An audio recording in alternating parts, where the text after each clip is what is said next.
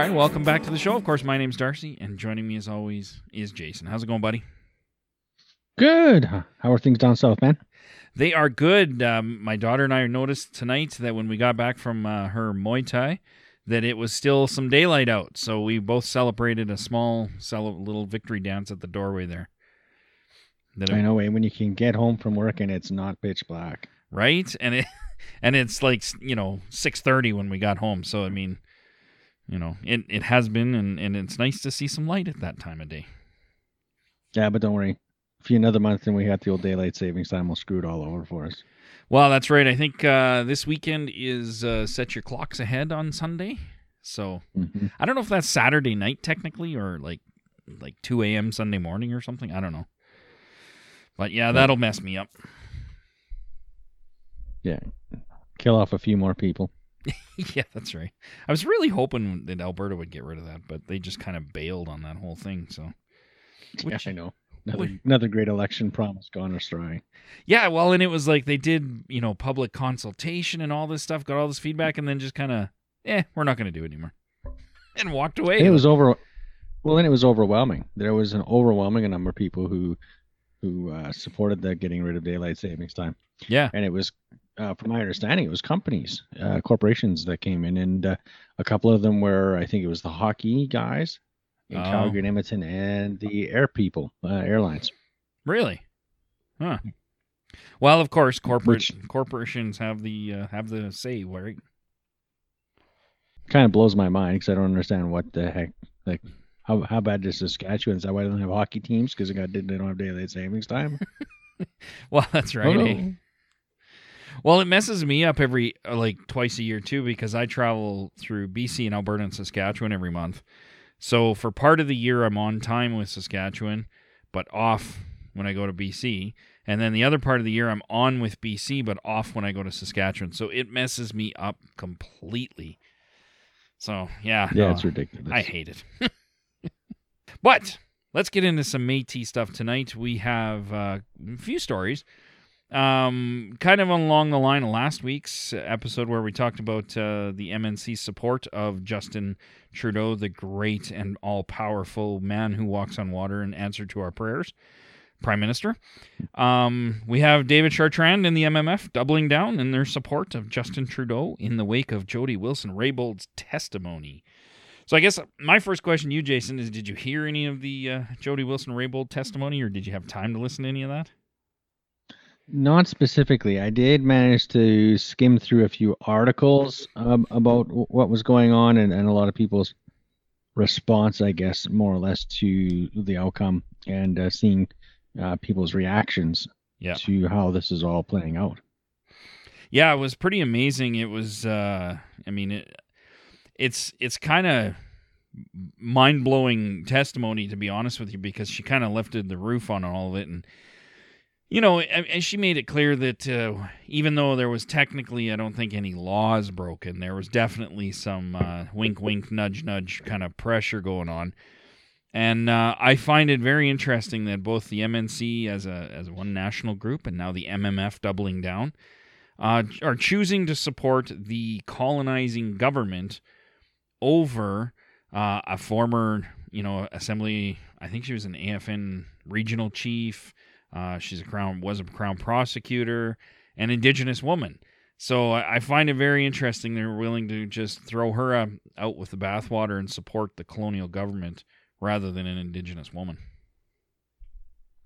Well, we haven't seen much support from these organizations for anything uh, Indigenous women oriented uh, inside their own in- institutions as far as furthering any programs and services specifically designed for women. Yeah, So it's no huge shock that uh, you know just because an Indigenous woman held that portfolio, and uh, the government themselves is kind of trying to run over her with the bus. yeah, There's no no reason I would expect the uh, the Métis National Council and any of its affiliates to definitely come to her defense. yeah, yeah. No, and I'm just kind of, I'm, I'm as we're speaking, I'm kind of scanning through an article, and I just, I don't know. It, it, I know a lot of people are really being very supportive of uh, Jody Wilson at this time, um, and I just, I find it very, uh, like, yeah, I know there's some that still support the colonial government. We'll call those guys, uh, I don't know, colonized. Um, but I find that it's very distinct the split between um, the, I guess, the backlash on what they've said as far as supporting Justin Trudeau compared to like a lot of people really want them to support Jody Wilson. And it's been online, and I, have seen a little bit of on, on social media where people are very upset that they're supporting Justin Trudeau at this time. Um, but I mean, it, it's not really surprising. A, just follow the money path, but also, um, I mean, we're coming into an election, and these guys are in full on get Justin Trudeau elected mode. And I mean, it, it really shouldn't be any surprise to anybody that they don't back an indigenous. I mean, they don't back First Nations in their own, you know, in within that blue blob map. So I don't know why they would back Jody Wilson Raybould, but um, a lot of people sure seem upset by it on on social media anyway. Well, and I think so. I think that it just goes to show that in the indigenous community, there's not a lot of support um, from our organizations towards any one specific individual, no matter the circumstances they find themselves in, especially those in leadership. Um, I, f- I find it a bit, you know, mind-boggling that uh, that our organizations, like uh, the Métis organization, don't bat an eye when the people they're dealing with, in good faith and for the honor of the crown, are continually caught in acts of corruption. yeah, yeah, absolutely, absolutely. I mean, I, I, I could understand maybe perhaps at first before her testimony, before really we knew anything of what actually happened. I can kind of see the original um, statement of, well, you know, people have been asking how this affects our, you know, the things that we've quote unquote negotiated with the government. And I, so I could kind of almost see a statement there. But at this point, it's almost better just to not say anything than to come out and support the colonial government over the you know, in in my opinion, the very truthful words of an indigenous woman. Um, and what's what I find interesting is, is it's so clear that these presidents act acting as in their dictatorship, you know, regime of power, absolutely don't resp- uh, represent a lot of the people that are within these organizations. At least not a lot of the people that are vocal about these kinds of things. Well, and I, I think that's a lot of the challenge, though, as we've you know as we've talked about over you know how many episodes, um, the real disconnect between leadership and what goes on on the ground in the organizations. There's from the community level to the administrative level, there's a big gap. Yeah, and a, and a very uh, deaf ear inside these uh, the cartel organizations. I'm continually surprised though that they wouldn't come out and uh, express some concern over the seriousness of these allegations. I mean, let's be really honest. If we were in the Stephen Harper era of politics right now and the blue machine was in full swing, what do you think the tone coming out would be from the Métis National Council and its affiliates regarding these allegations? Yeah. Yeah, absolutely. And that's what I mean like once once she kind of testified and the words are out there and we've all heard what she had to say now you're almost better just to retreat and not say anything and accept the fact that you made one statement, but that was before, so you can just kind of walk away. But they don't. It, it honestly, it just doesn't seem like they care. They're there to get JT reelected because they know that's where the gravy train is. All those promises for all those billions of dollars is on the horizon on the other side of that election. And so we really need a red uh, government in the next election and that's what they're focused on. And and I I think unfortunately in my opinion that's really what this boils down to more than anything. I don't think you know the queen herself could have walked in and said this was wrong. I think they would still side with JT just in an effort to get him reelected. that's yeah, as long and I think that's re- you're absolutely correct. That's what this is about. If the the conservatives were in it and this was the allegations and they were staring down the barrel of four more years of austerity and you know, being shut out of of the uh, halls of power, you can guarantee they'd be having some very strong words about the the allegations facing the government now. So essentially, what we can take away from this, or what I'm taking away from this, is they've been paid off. That's what this is about. Justin Trudeau has, you know, talked to the Métis people and their government and said, "How do I best pay them off so when election time comes, I'm I've got them in my corner." And yes the, you know, the, this whole business going on now is really inconvenient when you're in an election year. But the reality is, they the Liberal government should rest assured that the money is well spent with the Métis National Council. Uh, they reaffirmed that they are making sure their membership continues to vote the liberal way, regardless of any allegations, and no matter how how poorly they treat Indigenous people within the government. Totally, absolutely. I, I just um I just was trying to think like you know if um, if JT doesn't get elected, and I think I think this um, play of using this funding first. I mean, it says a lot about this liberal liberal government when they they make these promises that won't get put into place until after the next election. So that tells you a lot about you know the ethics and credibility right there of these people that these guys and you know Chartrand himself has said, or maybe it was Chartier, I can't remember now. Uh, one of them said that they, you know, JT's the answer to the, our prayers and blah blah blah. But yet, what what kind of person, you know, in a in a quote unquote democracy, uses things like, oh well, we'll we'll fund you after the next election, right? Okay, so you know this is waiting for you. I mean, that says a lot about the ethics of this government. And then on the other side of that, when you look at the Métis organizations, it says a lot about what their priorities are when a pay, you know, a dollar sign is what gets them motivated. Um, you know, and you know, you look at the history of these organizations; they weren't uh, key instrumental figures in the Harry Daniels case. You know, in in uh, any of these cases that went to the Supreme Court that that got Métis rights, and the Powley case, they weren't key players in any of that. Um, the, most of the time, they if they were players, they came in late to the game. So it just shows you like all they really are f- focused on is money. And you have specifically these two guys uh, that have been in power for decades, that have getting they're getting well paid and have been for decades, and probably have pensions and all sorts of things set up. Meanwhile, there's Métis that are like living in shanties. So it, it's pretty sad when our you know these people are quote elected to represent Métis people, but they're they're just kind of throwing Métis people under the bus. Like, well, if you don't vote for Trudeau, then I, I guess we're not going to get our funding, and you can continue to live in your shanty. Like, like it's it's just pretty mm-hmm. sad. Yeah, and that's that's the huge disconnect, right? If you're at the community level, you have a total different kind of engagement in Métis identity and Métis politics in the Métis world. From the community to this, uh, you know, very lopsided administration, boy, there's a huge, huge gap, and it doesn't seem that at any point in any level, in any jurisdiction, that they can be held accountable.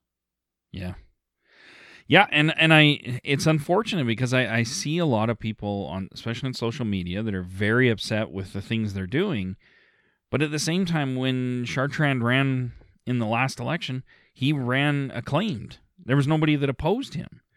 So well I, I I have empathy for these people that are, are saying, you know, oh, these guys are all about money and they don't represent us. Well then what are you doing continuing to be part of organizations that that you don't agree with that don't represent your values and your your beliefs and aren't don't seem to be doing much for you. I mean, there are other organizations out there. You can go start your own if you want.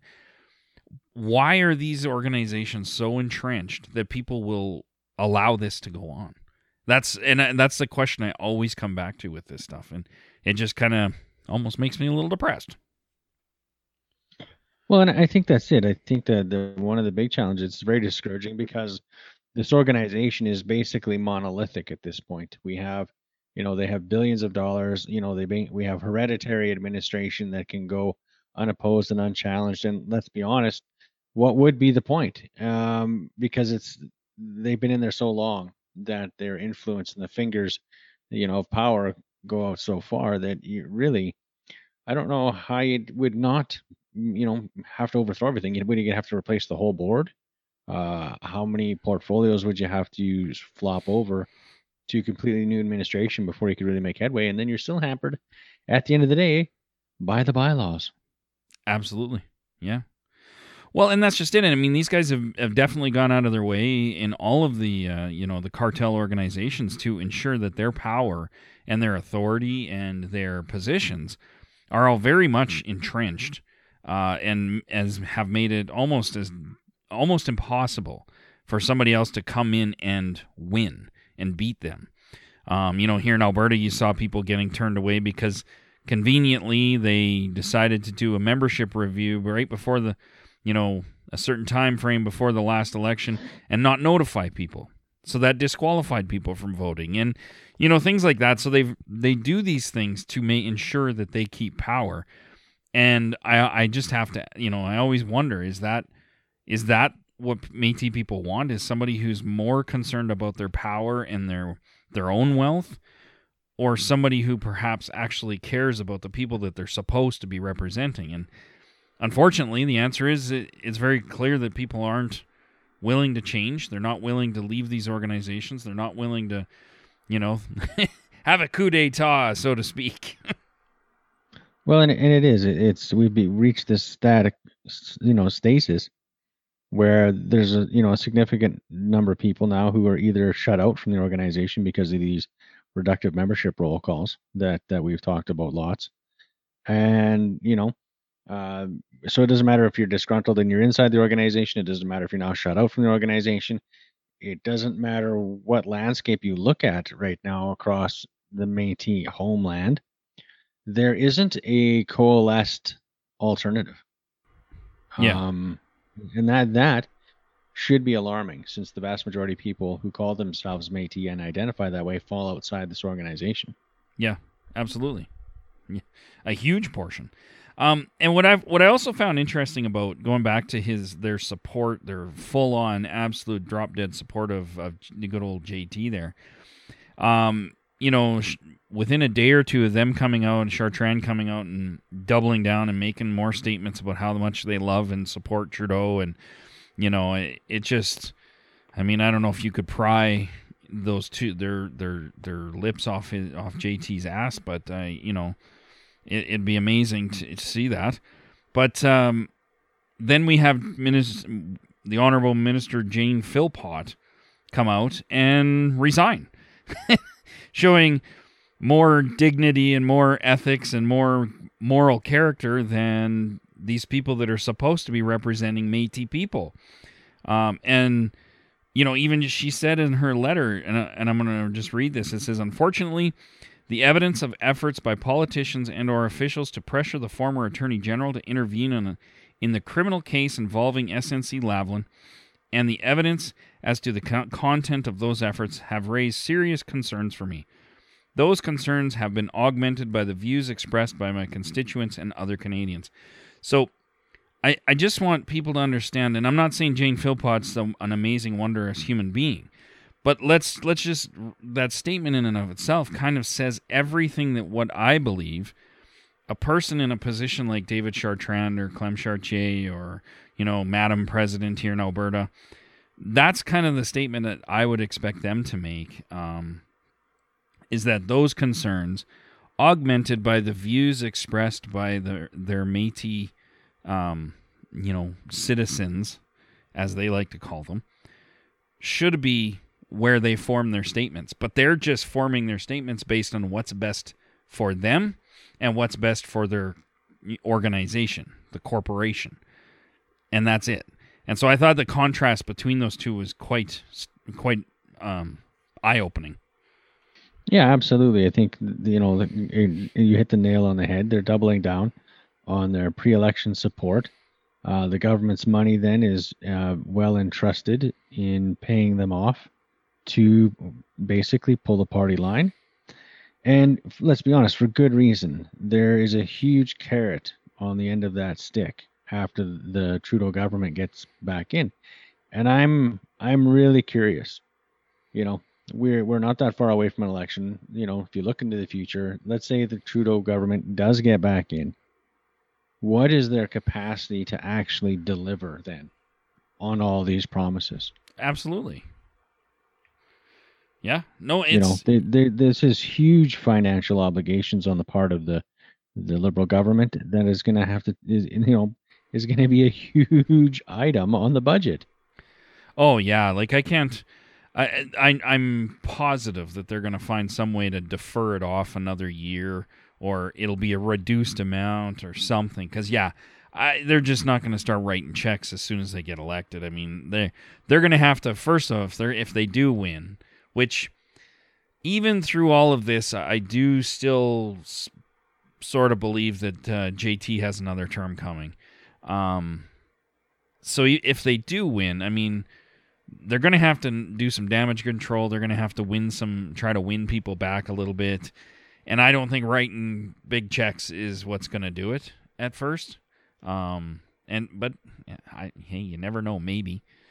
Um, what I am positive of is that the organizations will definitely get their increased operating budgets. The salaries will definitely get their increases. Their travel and professional fees budgets will definitely get their increases. But as far as what actually people see in the community level, not sure when that'll happen.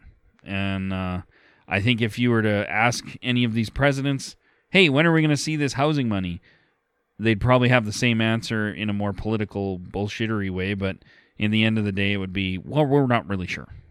So. Mm-hmm. Well, and I think that's the whole problem with these these uh, all these MOUs they're signing. You got uh, framework agreements and you got all this kind of stuff, but it doesn't say on such and such a date the check will be in your account. Yeah. You know, for these programs and services, it's just, you know, absolutely paperwork with lots of words and very little teeth as far as actually delivering the goods to Métis people.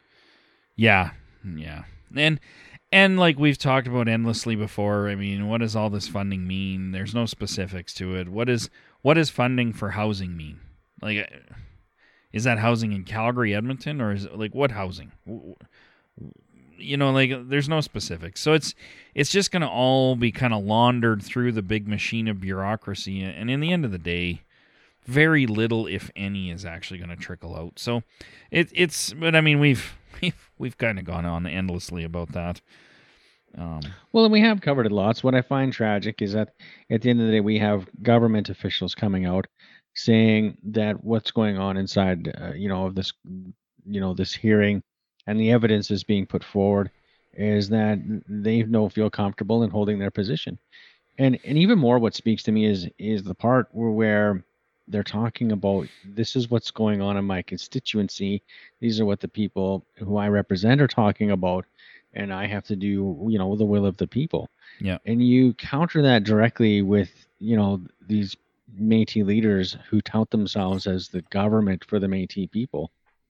Um, you look at, you know, they're they're willing to say, well, we don't care what you're accused of. We don't care where your moral integrity is. We don't care how shady your business dealings are, as long as you send the money our way. Yes. Yeah, I mean, and that's that's the thing. I mean, when you when you talk about, I mean, I know that it is hard to sometimes take a stand when you that money is definitely needed for a lot of things. Um, but at the end of the day, they're not trickling that money down already. They they already have multi-million dollar budgets, and yet there's still Métis that have no adequate housing. There, it's not trickling down to those levels, and so you throw more money in that, it's not going to make a difference. It's still not going to trickle down. Well, and and then you add on top of that that this person was willing to resign their position, which is a cabinet position, which means it's got a paycheck attached to it. Oh yeah, of significant bonus money. Yep. And they're willing to do the right thing, even though it hits them personally in the pocketbook, because that's what accountability to constituents means. Yeah. Uh, it is is sad that we can't look at uh, any level of Métis government and find that same passion for making sure that the the people are heard. Exactly. You know, a lot of people have been comparing what uh, Jody Wilson did to Elijah Harper uh, back in the day, and um, eh, for those who don't know, Elijah Harper is the one who basically kiboshed the Meech Lake Accord. Um, I, he mm-hmm. filibustered it essentially, and and it you know because of him, other provinces refused to sign on. Well, as soon because it was a constitutional amendment, it has to be unanimous, and no, and with provinces not signing on, it it failed, and that was because of Elijah Harper. And a lot of people are comparing what she did to that because of the level of integrity that it showed, and you know, I I mean, I want to talk about Jody Wilson Raybould just a minute because it's not like she came out and leveled accusations of you know absolute criminal code violations and all these things. She basically just came out and said here's what happened. Here's my take on it here's how i felt when they said certain things and here's how they responded when i questioned them about certain things and when i listened to her, her, testimony the the parts that i listened to it it wasn't like she was trying to just you know destroy uh, Justin Trudeau or any of the liberals. It was more that this was wrong, and she felt that she had an obligation to come out and say what happened. And I, I totally agree with you. That takes a, I mean, she resigned from arguably one of the most powerful positions in the government of Canada, in the entire country. So guaranteed that was a pretty decent paycheck she resigned from that. She res, you know resigned from an, the Veterans Affairs when she was given that. I mean that and that came with good perks and a great paycheck. And es- and essentially her political career now is kind of questionable because you know if she stays with the Liberal Party, she'll obviously be a backbencher. She's not and so it comes with a serious demotion of salary, demotion of responsibilities, recognition, she was willing to give that up. Jane Philpott was willing to give that up. And like you said, it's sad that you can't expect the people that are supposed to represent, you know, Métis people to have that same level of integrity and, and ethics. Well, especially when you look backward in time. I mean, you know, there's there's a lot of touting of you know our historic Métis leaders in the form of Riel and Dumont and you look at the personal sacrifices they put on the line for the preservation and, and forward movement of the Métis people. Um, sadly, we don't have that kind of integrity. It seems within the Métis leadership these days. No. Um, we have a lot of people who are interested in paychecks. We have a lot of people interested in their portfolios. We have a lot of people interested in the titles that come with running these organizations and very little to do with making sure that the poorest, the most disenfranchised, marginalized, and those still living on the roadside have a fair shake Absolutely. being part of the Métis Nation. Absolutely, and and I think that's you know part of the reason I I called them the cartel and and we started that was because uh, that's how I really feel that they are. They've they they don't seem to really care about the people. They care about the money and they will step on anybody. They will walk on anybody's back. They will do whatever it takes to ensure that the corporation and themselves and maybe a handful of their friends are very well taken care of. And uh, you know this these are the people that are running these organizations. These are the people that are sitting in a room with the Prime Minister of Canada, quote unquote, negotiating for, on behalf of Métis people. People that if Justin Trudeau said, "Here, I want to do this," they'd say, "Yep, because we fully support you. You're the best prime minister ever. I mean, mm-hmm. it, when when you have the attitude that he's the answer to our prayers, I don't think you're being an effective negotiator. well, I, I think that that's the whole problem is they have done all their negotiating. They have been promised all the money and the conversation is over. And now it's about trying to make sure that, like we said before, Justin Trudeau's party gets back in for that next election. Yeah. Because that's where the money's all tied. So we really, uh, you know, the the leadership here now no, no longer really cares at all about who's best for the Métis people. It's about the funding is best for the Métis nation. Absolutely. Absolutely, and it's really too bad because I do know there's a lot of people upset, but uh, you know, unless people actually start standing up to these uh, corporations and these these presidents, uh, nothing's going to change. You know, you, I look at Alberta and they're still waiting, sitting around waiting for the Métis judiciary to get reinstated, and nobody's really doing anything about that. Um, I look at you know the Métis Nation of Saskatchewan still a disaster and totally disorganized, and um, you know nobody seems to be really pushing hard to get that straightened out. Uh, the MMF is just, you know, on track to rake in, you know, millions and millions and millions of dollars, and the MNC is just sitting there raking in their cash. So, you know, who's being helped right now? Who in the last three years has, you know, been taken out of a poverty situation or or really benefited other than your scholarships, your bursaries, and some some you know minor job training programs. Beyond that, how has anybody been helped? Uh, you know, like um, and it, it's just beside me to to see people sit around and complain about it. But when push comes to shove, you still had a very shitty turnout in the last MNA election. All of these elections, you have a very crappy turnout. Nobody seems to really go out and care. So, unfortunately, there's maybe you know a handful of really loud people that oppose these guys, but for the most part, the membership just kind of says, "Yeah, well, do what you want." And I, I don't know where that comes from. I don't know if that's because Métis aren't for weren't forced onto res situations, and you know we're living in cities and towns, and we're I, I don't know. Maybe we're too enfranchised. I, I don't know where it comes from. Where it's just like, yeah, whatever, just do whatever you want. You know huge disengagement and we've talked about it a lot and it's a riddle that um you know how many episodes into this are we and we still haven't been able to crack that nut even ourselves um Absolutely. you know yeah in in the amount of listenership and support and you know getting message out there you know we've been at it for quite a while now and you know it really does seem that Métis people have become disengaged on all fronts so, absolutely yeah yeah, absolutely. And uh, so I guess moving on from there, because we've, you know, beaten that dead horse for a while.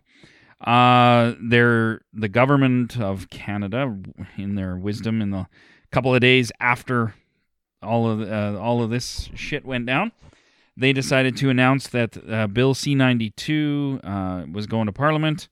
And for those who don't know, Bill C ninety two is a uh, an act respecting First Nations, Inuit, and Metis children, youth, and families. And uh, that's what they say it is. And I just, I'm to try to find the response from the Metis National Council because I thought it was absolutely amazing. Um, so this is what Clement Chartier said Time is of the essence in acting on the crisis of Metis children in care and ensuring the right of Metis governments to establish and maintain their own child welfare agencies. He went on to say the proposed legislation is a necessary and long overdue first step to achieve that. so here we have another first step. Isn't it nice we're taking all these first steps, Jason? It's hard to believe that uh, 130 years later, a formal Métis organization, that we can still do that. Yeah, like that's amazing.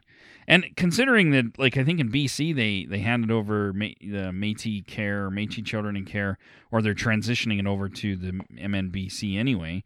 It's not really a first step, but eh, okay, I guess. Um, but I know that a lot of uh, you know First Nations and and Inuit and things like that have really come out in uh, critiquing this bill because the first thing that I, I've heard a number of people say is that in the bill itself, there's actually no funding set for this. So there's there's absolutely zero funding for this uh, transition of of indigenous children back to being in the care of their indigenous uh, families, so to speak, um, in in the form of you know you know taking care of your own um, indigenous children. Uh, so there's no funding. So this what I mean, what does this bill do if there's no funding to do that? So there's there's no funding set aside for any First Nation Inuit or Métis organization to set up their own uh, child welfare agency, as Chartier puts it. So, what does this bill do? it really doesn't. Uh, well, it doesn't do much. It, well, come on now, Darcy. Stop being so hard on them. Yeah, they told. me tell you, it's a first step. Yes, this is right. just the very first step on this journey to fixing the problem. Yes, absolutely. Now, maybe oh. in a in 10, 15 or 20 more years, we'll have stepped the problem out. But right now, it's just the first step. Yeah, just the first step. You know, I, I So I, for more for more on first steps, please listen to our previous episode. yeah, yeah, the previous what ninety six episodes. Just go find the first steps in all of those. Um, the other thing that I've heard too about this is that it actually doesn't specifically say that um, Indigenous children must be turned over to an Indigenous organization or must be placed with Indigenous families or anything. It actually really doesn't change much right now, other than I think uh, really when you get into the meat and potatoes of it, it says that um, if it's possible, maybe we should do that. Um, but it doesn't specifically say, here's the line Indigenous children are the responsibility of Indigenous, and, you know, so on and so forth. It kind of just says, eh, well, we should really be talking more with uh, Indigenous folks about uh, about children in care. But it so it, it's very vaguely worded. Uh, there's no specific funding set aside for it. Um, but you know, again, leading into an election as a wonderful and amazing first step, this is something where the the Trudeau government can go in and say, well, but we did. Uh, we're trying to meet one of the calls to action from the TRC in addressing the issue of uh, Indigenous children being overrepresented in care. Um, now, I guess my question to you, Jason, is how much would you trust putting a child, and I hate this term, but a child welfare agency in uh, in the hands of uh, the cartel? After everything we just talked about for forty minutes. Well, I think part of the problem is is the government organization in and of itself is terrible. We Yeah. have so many stories and cases of abuses of children and the horrific things that go on in there in care, and that's not even indigenous kids. That's just all kids. Yes. Um, given the, the level of administrative capacity of the cartel to ensure uh, adults, um, you know, fully con, con, you know, cognitive adults who are responsible, um, have their needs met, are are looked after, Yeah. uh, are no longer living on the side of the road yeah. um, you know, we we have an organization that's now being funded to the tune of hundreds of millions of dollars, and they can't address needs like that. I'm not completely confident that they're going to be able to adequately handle a, such a delicate portfolio, to put it bluntly. We have kids' lives in our hands, and I'm not sure they've ever demonstrated the capacity to be able to adequately do a better job than the government, frankly. Absolutely. And I mean, when you start putting logic to this and just starting to think about this, so right now there's a system in place, as, as crappy as it is, where you have all these social workers that work for the government and they apprehend all these children at willy nilly and based on how they feel that day or whether they had a good coffee that morning. And, uh, and I'm not even joking. Um, so you have these th- this kind of a system already in place. So okay, let's let's turn this over to indigenous people. That's a great idea. How many years is it going to take to get that same number of indigenous social workers up to speed and educated and employed, and uh, departments, uh, you know, built and policies formed, and all of these things? How many years is it going to take to develop all that? Before you can really start to transition the work over. I mean, you can't, you literally can't just, you know, hand over a bunch of files and be like, ah, you guys take care of it, have fun, see you later. And that's not how this. That's that's going to kill kids. So, with something like this, just logically, this is a ten-year plan at at at best.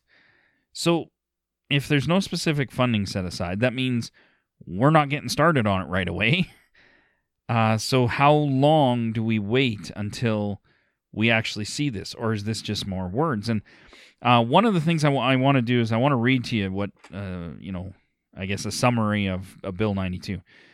Bill C 92 establishes principles that would include the best interests of the child, cultural continuity, and substantive equality. These principles would guide how services are delivered to Indigenous children in all jurisdictions and regions of the country, while aiming to reduce the number of children in care. So here you have a bill that is vague, doesn't really tell you specifics, and just from that doesn't doesn't say that it's actually going to transition this to the hands of indigenous people. It's just going to aim to reduce them. Well, I think we've had many programs that aim to reduce these things as well. But um, so yeah, it's I don't know. It's just it seems like it's it's just one another one of those like willy nilly promises that'll happen in 35 years, maybe if ever. Well, I think you hit a big big nail right on the head there. Is not only is there not funding behind it, but the amount of administrative uh, wherewithal and even language and program that would have to be set forward before you could even transfer one kid, even if you had the money. Yeah. How how is the MNC going to create a program that's Métis driven, Métis first, both cultural, language, and finally in in the home for these kids? How what have they done to demonstrate they have the capacity and are indeed taking up that burden? Yes. You know, they're not and they don't have the wherewithal to do it. So the reality is, if there's no funding, then there's no one doing it. And you and I both know you don't come up with that in an afternoon while you're sitting at Starbucks. Absolutely. Absolutely. And so, then, yeah. Yeah. And then there's the fact that a lot of these are probably going through the court system as we speak, which means you're not going to transition those ones to a new caseworker, a new organization, a new everything, because then you have to restart the whole process again. So this isn't a short-term solution at all, any by any means. No, not in any stretch. This is something that's going to take years at the rate that these organizations move and their commitment level, and especially since they don't move unless it's tied to funding. So these kids who are in care right now, whether the First Nations or Métis, are going to be there for a long time because these organizations don't have the wherewithal to do what's best. Yeah.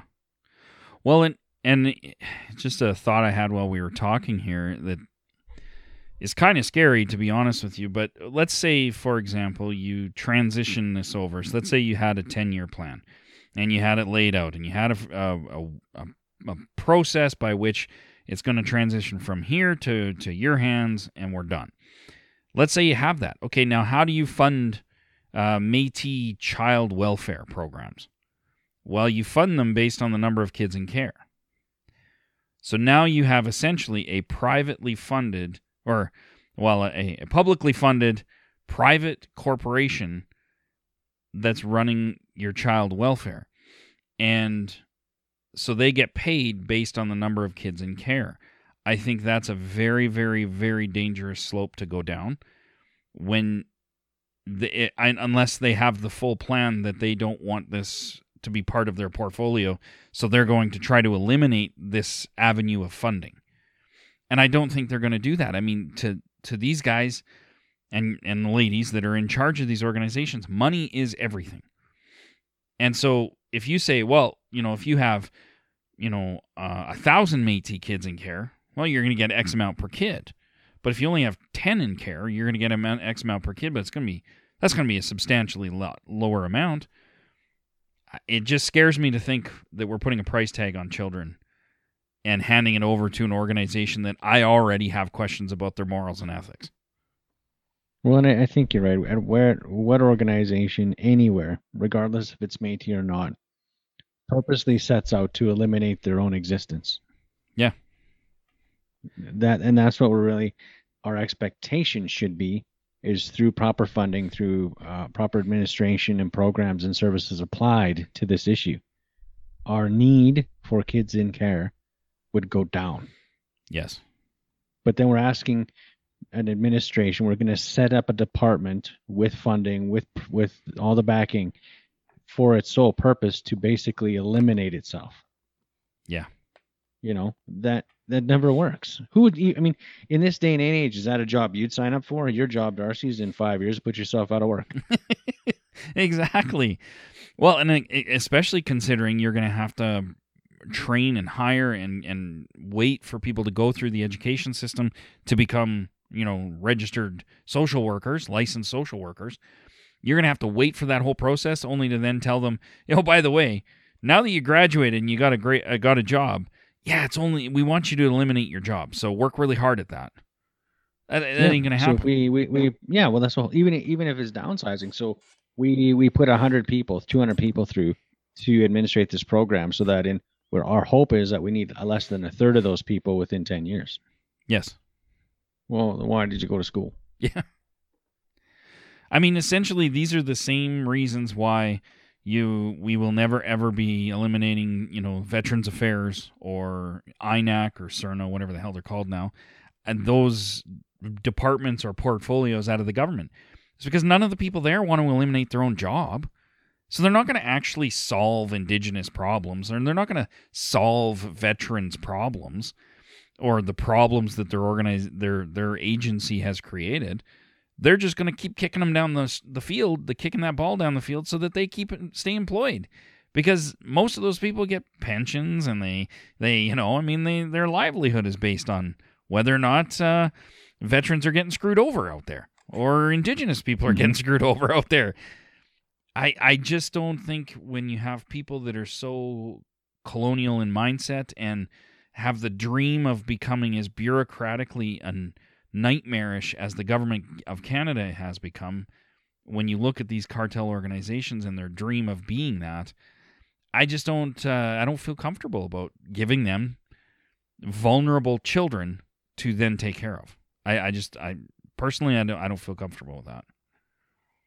And and then you couple that with the fact that I think it is falsely set up with you know uh, poor parameters. You know, you're you're setting this up to fail.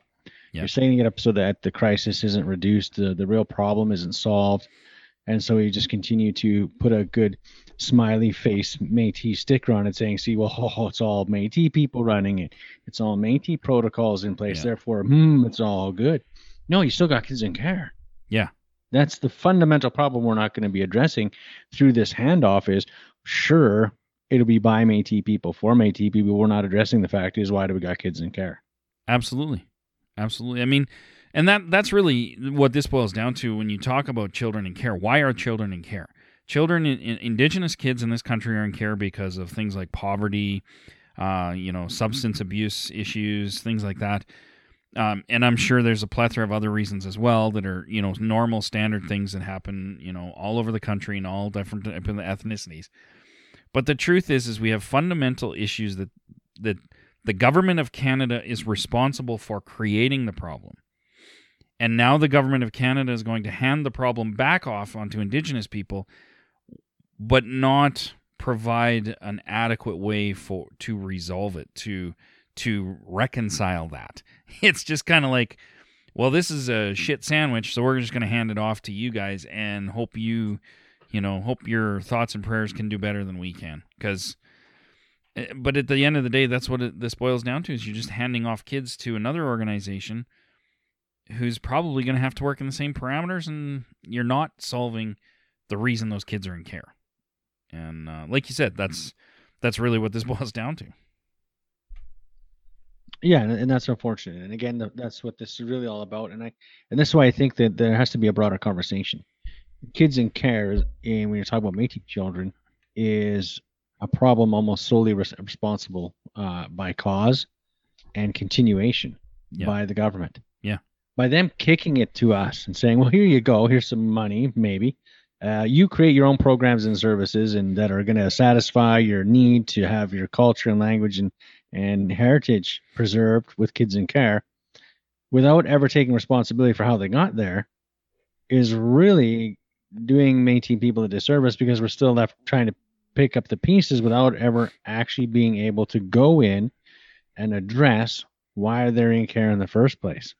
Absolutely. And so at one hand it, it's a good a good start, it's a good first step, but the reality is is you're holding a steaming pile of dog crap that you can't get off your hands.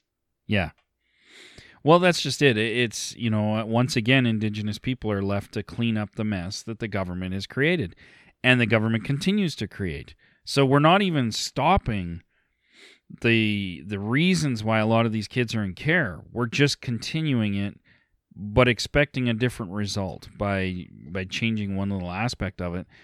And and I mean that's uh, that again is where I would like to where I would have maybe expected responsible leadership to come out and say, "Look, we will take those portfolios. Absolutely. We we want to be involved. We want to have a, you know authority to step in when we feel we need to or whatever, whatever that authority looks like.